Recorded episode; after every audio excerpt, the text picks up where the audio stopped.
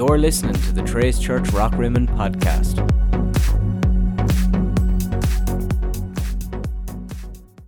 It's amazing how little effort it takes on our part to be such a huge blessing in someone's life. Amen. And I want to say thank you to all of you that helped to pull this off and to make this a reality. Uh, what an incredible thing. And I need to let you know, just like that video ended with, your dollar makes a difference. And if that concept to you is kind of new and you're new to Trace, you don't even know what that means. About a month ago, we started this thing called the Dollar Club. And the Dollar Club is us asking you to bring a dollar above and beyond uh, every single week of what you normally would give. And we're going to, we actually have already created a new fund where we take that money. So if four to 500 adults uh, show up here today at Trace, we'll take however many adults and we'll take a dollar per person, put it into that fund. Uh, which means if you don't bring your dollar, we're going to be under budget by about $2,000 every month, just so you know that.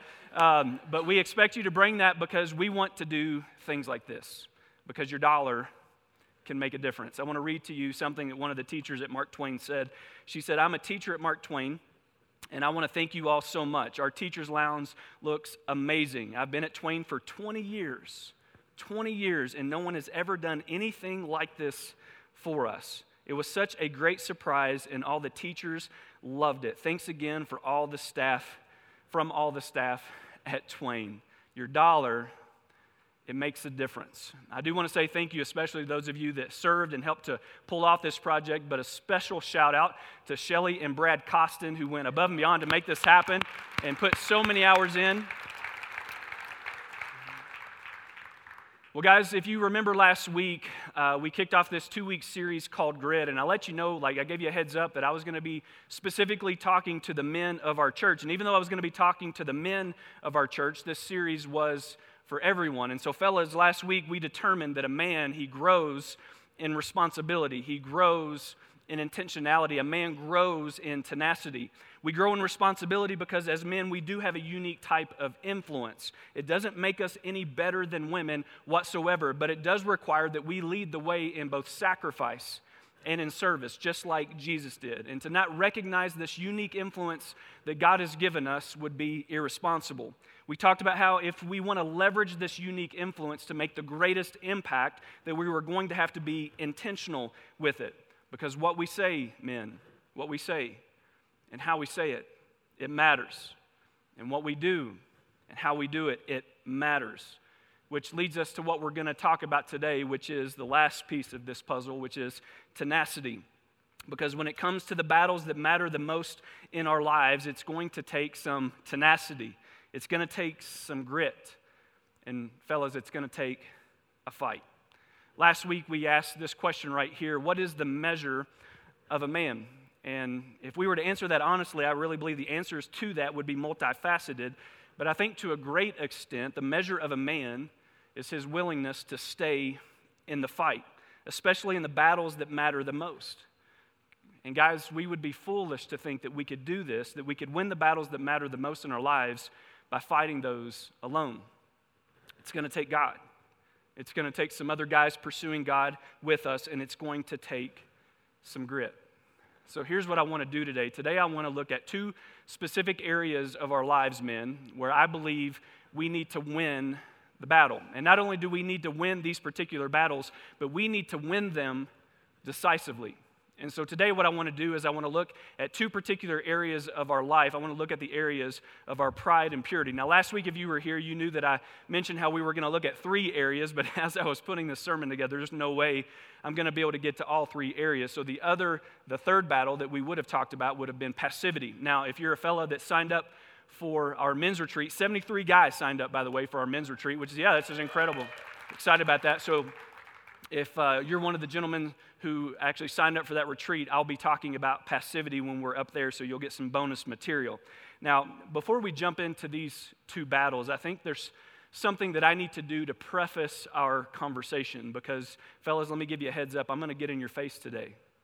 I'm going to get in your face.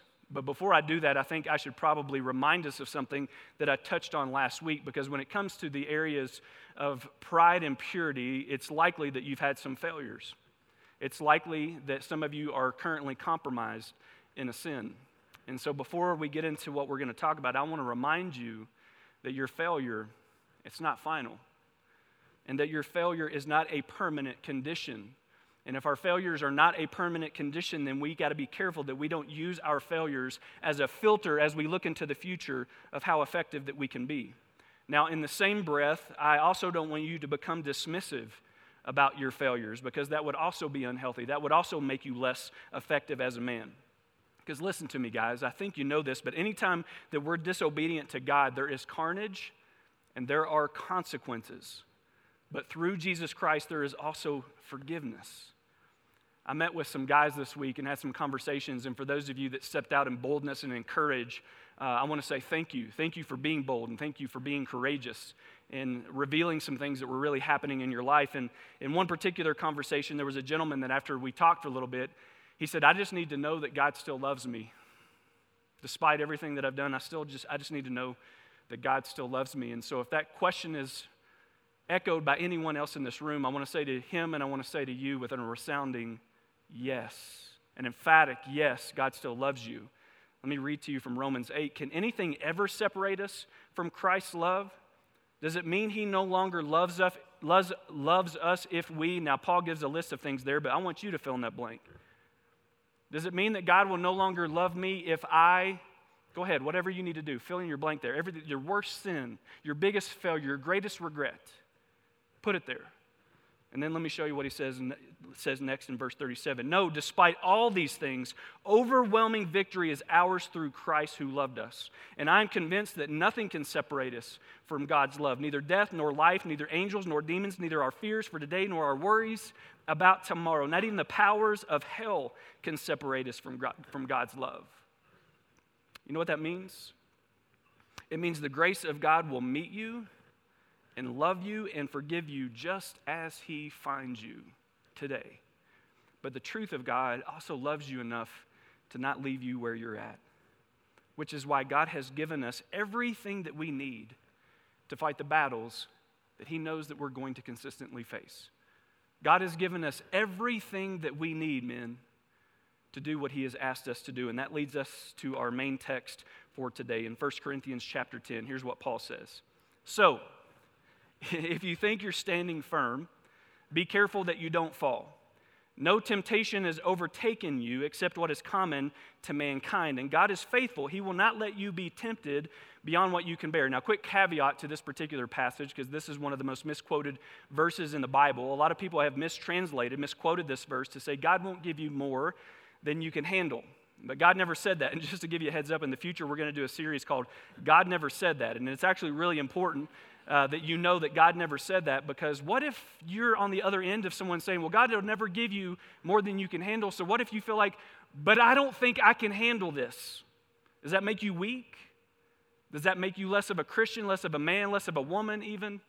No, and God never said that. God actually said He'll not let you be tempted beyond what you can bear. But when you are tempted, but when you are, He will also provide a way out so that you can endure it. So let's look at the first part to that passage. It says this So if you think you're standing firm, if you think you're standing firm, be careful that you don't fall. No temptation is overtaking you except what is common, what is common to mankind. Our first battle, men, is pride. Now, we all struggle with this to some extent, don't we?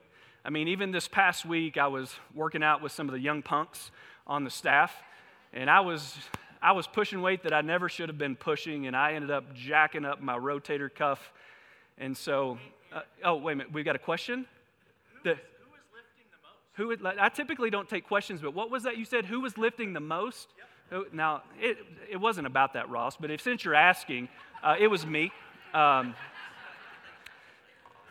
pride. Pride all of us have our own chunk of pride, but there could be some signs that you struggle with this more than the average guy. Maybe you don't ever ask for feedback. Maybe you don't ever ask for help. Maybe you dismiss the struggle altogether. Maybe you're already excusing yourself from this conversation because you think, hey, this is for other guys, this isn't for me. Even though Paul says it's common, it's common to mankind. I want to pick on some of you in this room, guys, that Maybe uh, your sign of pride is that you make statements like this I don't mind sharing my opinion. I don't mind telling people, I don't mind telling him or her what I think. yeah, you have pride if you ever make statements like that. And some of you are sitting next to him right now. Hey, this is a no elbow zone this morning, so no elbowing as we talk through this. But, guys, listen to me. If that's you, if you've ever found yourself making statements like that, let me remind you it's not a gift from God that you can tell people what you think because oftentimes nobody cares what you think. Just because you, you, you have a, the freedom inside of you and you have maybe the boldness to share your opinion doesn't mean that everybody wants to hear your opinion. And the reason I can pick on you is because this used to be me. And one of the best pieces of advice that I think I've ever been given in this area, and I'll give this to you if this happens to be a struggle for you, is that um, what if you asked, a mentor of mine did this for me a while ago. He actually, he, he kind of called me out first. He said, Aaron, you share your opinions too much. And he said, So, what I want you to do is, I want you to start asking three questions before you ever insert an opinion. I want you to ask three questions before you ever insert an opinion because by asking three questions first, that is putting yourself in a posture of humility to receive feedback or to receive more insights or more information or somebody else's perspective before you ever offer your opinion. It was one of the best exercises that I've ever put in place to, to battle against my pride. But some of you may be hearing this and you're thinking to yourself, well, all of this sounds somewhat elementary. And I would agree. But there's a layer to our pride, men, that digs a little bit deeper. And because it digs a little bit deeper, it also makes it more dangerous. There's a layer to our pride, fellas, that could even limit God's power at work in our life. This is why the scriptures warn so many times against it. In Proverbs chapter 16, Solomon says, First pride, then the crash. The bigger the ego, the harder the fall. Fellas, have you ever put yourself in a position where you wish you could take your words back? You ever been in one of those situations that you spoke too quickly and you allowed your pride to get the best of you, but the harm was already done? There was carnage to your words, and you couldn't take them back. In the New Testament, we see both Peter and James quote from the same proverb, and we almost never see this any other time in the New Covenant. They, they, they excuse me, Peter and James actually quote from the same proverb when it's concerning our pride. Peter says it this way in 1 Peter chapter 5. He said, God opposes the proud, but gives grace to the humble.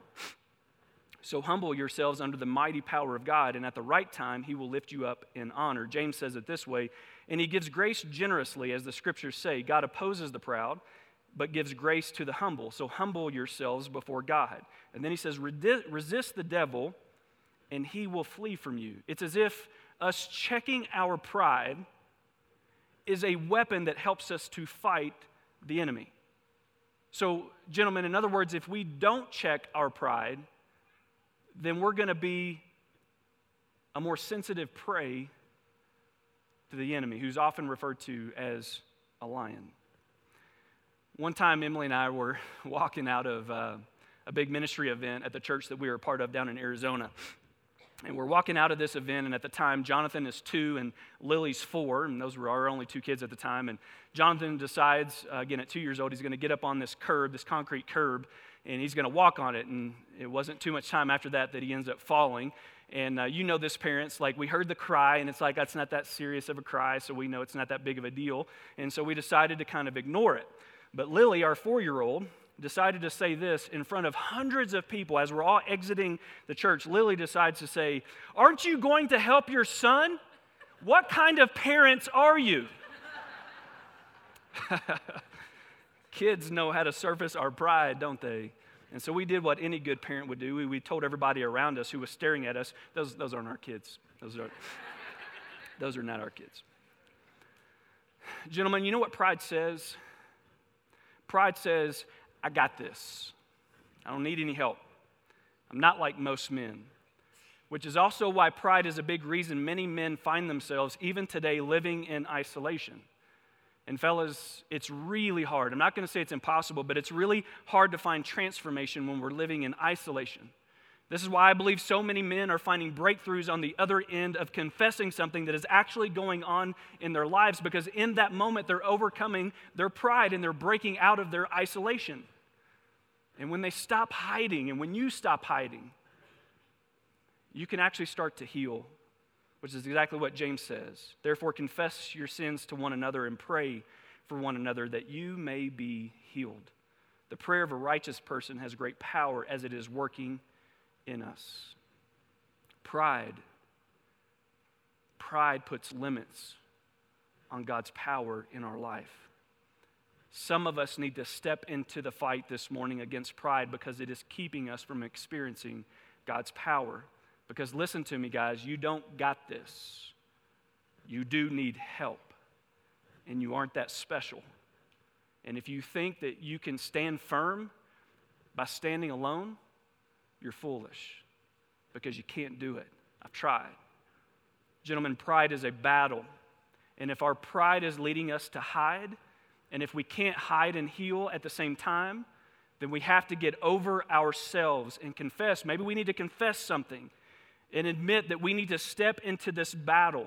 And we don't need to step in, into it alone. We need to invite other guys to do it with us because it's going to take God, it's going to take other strong guys, and it's going to take grit. Are there any real men among me this morning that would be willing to admit that they need to start fighting pride more tenaciously this morning? Anybody? Keep your hands up. God, I pray through the courage of these men raising their hands in this moment that you would give us what we need. And Lord, if we are standing in isolation, that you would remind us that that is never how you called us to step into the battles that we will consistently face.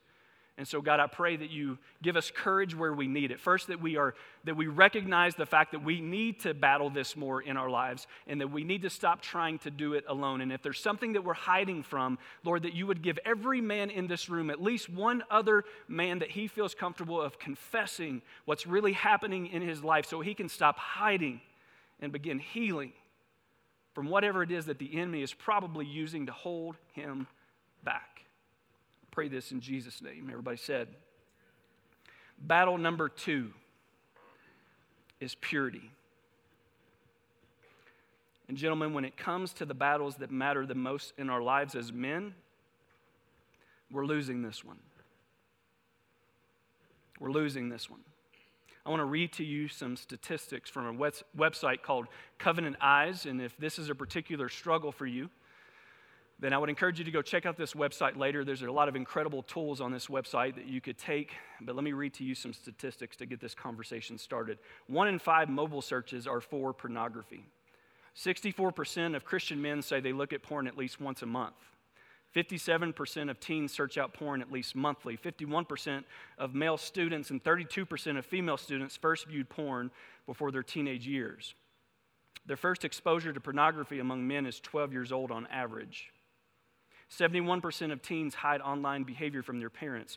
A 2016 study on Canadian adolescents showed that 45.3% admitted to problems in erectile dysfunction. Now, if I had time, I would talk to you more about this, and I'm going to be graphic on purpose. But I think this has become a huge tool of the enemy, specifically in marriage, because we're supposed to have incredible sex in marriage. And maybe you've never thought about of it this way, but when we have sex when we're married, it's covenant renewal. Because that's how, that's how God describes the covenant that you make with your wife and with your husband. When you have sex, that is the covenant that you're making with one another. So when we come back and we have sex with our husband or our wife, it's covenant renewal. And porn, if it's keeping you from getting it up, obviously is becoming a huge stumbling block to one of the things that is keeping you from covenant renewal in your marriage. That is a huge deal. I don't have time to get into it, maybe another time. 68% of divorce cases involved one party meeting a new lover over the internet. 50%, 56% involved one party having an obsessive interest in pornographic websites. 46% of people uh, do not view porn as being harmful to society. Last one 80% of men, this is all of them, all of us, not just Christian men, 80% of men between ages 18 and 30 look at porn monthly. You know why I hesitated sharing these stats? Because there's a small fear inside of me that leads me to believe that stats like these normalize the problem. There's a small fear inside of me that a, a man may hear that information this morning and see, all guys struggle with this. Of course, I look at porn like every other guy does please pay attention to what I say next. It's as if the commonality of the struggle leads to the complacency of the sin. Don't we all understand that whether or not something is common bears no weight on whether or not we should remain convicted? Can I say it again? Don't we all understand that whether or not something is common bears no weight on whether or not we remain convicted? Need I remind us of what became normal and common between the years of 1941 and 1945 when Nazi Germany decided to eradicate six million Jews? Two thirds of the Jewish population in Europe were murdered. Now, by no means am I trying to compare pornography to what happened in these concentration camps. I'm simply pointing to the fact that history has shown us that the path of popular opinion does not equate to what is best for humanity. And if there is any man in this room that is disengaged from this fight, has disengaged from this battle because it's just normal, can I get in your face this morning and tell you to re engage? Because porn is contaminating your life. Porn is contaminating your heart. Jesus, excuse me, Jesus specifically points this out in one of the Beatitudes in Matthew chapter 5 when he says, Blessed are the pure in heart. And the Greek word that he uses for pure here is katharos. And katharos is the same word that he uses or is used other times in Scripture when it talks about blacksmiths and how they're refining the metal as they're hammer, hammering out the, the, the contaminants of the metal so they can refine it, make it as pure as possible. Blessed are those who don't contaminate their heart. Blessed are those who don't contaminate their heart, for they will see God. This is why Solomon says, Guard your heart, fellas, above all else, for it determines the course of your life. So stay with me. If purity determines my ability to see God, and if porn is contaminating my heart, and if what I'm filling my heart with determines the course of my life, wouldn't it be asinine to not take this battle seriously? But God is faithful. God is faithful and He will not let you be tempted beyond what you can bear. But when you are tempted, He will also provide a way out. Gentlemen, you know what temptation is? temptation is anything that promises satisfaction at the cost of being obedient to God. And porn may give us some immediate gratification, but it's not of God, and therefore nothing good will come from it. But can I remind us all of the goodness of God this morning? Because He's faithful. And so it's possible that you're in here this morning and you're struggling with this right now, potentially even feeling stuck. And so I want to remind you this morning that God is faithful.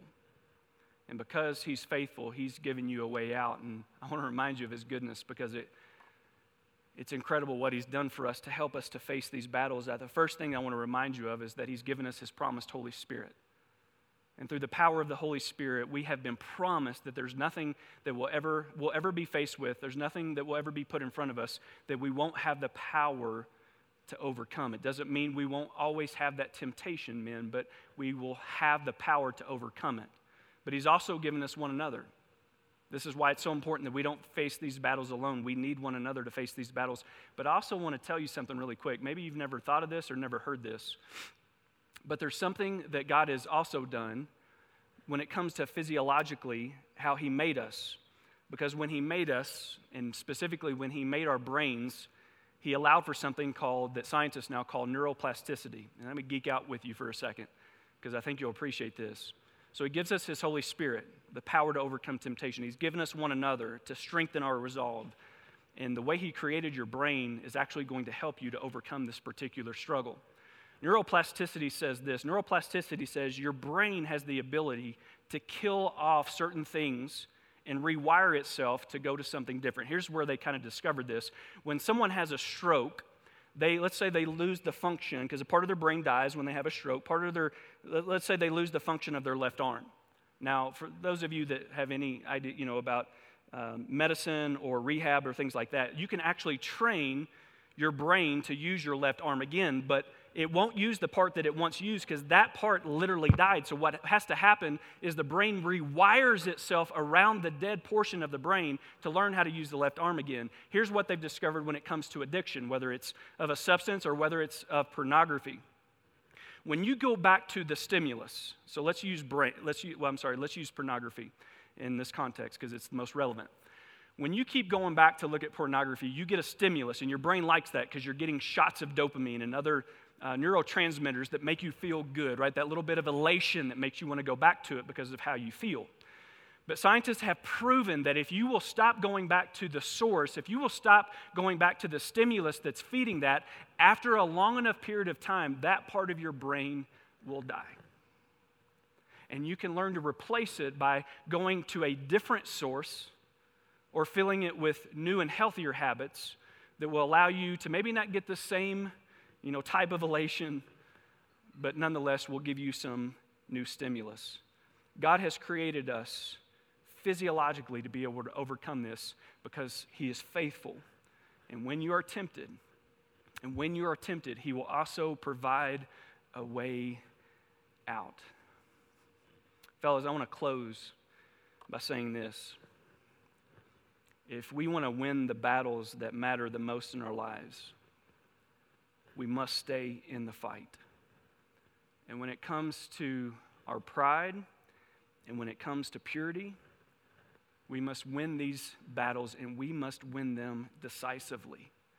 And not just for us, not just for us, and not even just for our families. But listen to me for the young men that are coming up behind us. There's a whole generation of young men coming up behind us, and they have obstacles unlike many of us have ever seen. With that little device called a smartphone, they literally have porn in their pocket. Porn in their pocket anytime they want to access it. gentlemen, yes, there are times as we speak into these young men's lives and we show them an, an, example of what it means to be a man of grit, a man that's willing to grow in responsibility, grow in intentionality, and grow in tenacity. There are times where we need to be transparent. We need to be vulnerable. We need to let them know. We, we need to let them to see our battle wounds. The fact that we didn't always get this right. But here's what I'm noticing, and this is going to be a little bit offensive, and I'm okay with it. There are too many young men growing up without a man to look at that is, it is winning the battles that matter the most. There's too many men, young men that are coming up that don't have a man in front of them that has been victorious, that can pave the way out of experienced wisdom of staying in the battle to win, to win the battles that matter the most, to show them out of experienced wisdom, this is how you do it. But it's not too late because God is faithful. And I don't care how many times you have failed up until today. I'm asking you to step into this fight, maybe unlike you ever have. Not just for you, not even just for your family, but so that we can pave the way for this next generation to show them this is how it looks to fight like a man. God is faithful. Everybody say faithful. God is faithful. And He will not let you be tempted beyond what you can bear. I want to end today with the same way that we ended last week. And I'm not going to ask that you stand up if you have a particular struggle. All I'm going to ask is if you're a man in this room that is willing to step into this fight to win the battles that matter the most, no matter what that battle is, would you stand to your feet this morning? And, fellas, I want to remind us that God has given us everything that we need to do what He's asked us to do. And if you're standing alone, you're not standing firm. And so I want to encourage you to begin to invite other men into your life to stand with you, to face these battles together. If you need to confess something, I want you to have the boldness and the courage to do it. If you need to do that through an email to me this week, that's fine. Whatever that avenue looks like, you just got to get that crap out. And, gentlemen, I want you to stop thinking so much about yourself. And I want you to start thinking about the importance of winning these battles and being victorious in these battles so that we can pave the way through experienced wisdom for this next generation of young men who need an example to look to because they deserve it. And so I'm going to pray for all of us this morning and invite God to do what only He can do. So, Father, I pray in this moment God, that you would strengthen us with a resolve, that you would remind us that you have given us everything that we need to do what you have asked us to do. And for the men in this room that are currently compromised in one of these sins, that are currently compromised, God, I pray that you would allow them to hang on to hope that it, it is not too late. I don't care what they've done, and you don't care what they've done. And it's not a dismissive statement. It's not that you're dismissing it because our sin causes carnage and it causes consequences. But Father, you can take their failure and you can reshape it as growth. And so, Father, we invite you in here to help each and every one of us to take a step of boldness in whatever direction that we need to take that step. And God, that you would remind us of your word, you would remind us of the power of the Holy Spirit that is in us, that is able to do immeasurably more than what we could ever ask or imagine, according to the power that is at work within us. And that we would open our lives to you in a deeper and more meaningful way than maybe that we ever have, and that we would begin to fight as men. So, God, would you help us? Because we need it. Can't do this alone. We pray this in Jesus' name. Amen.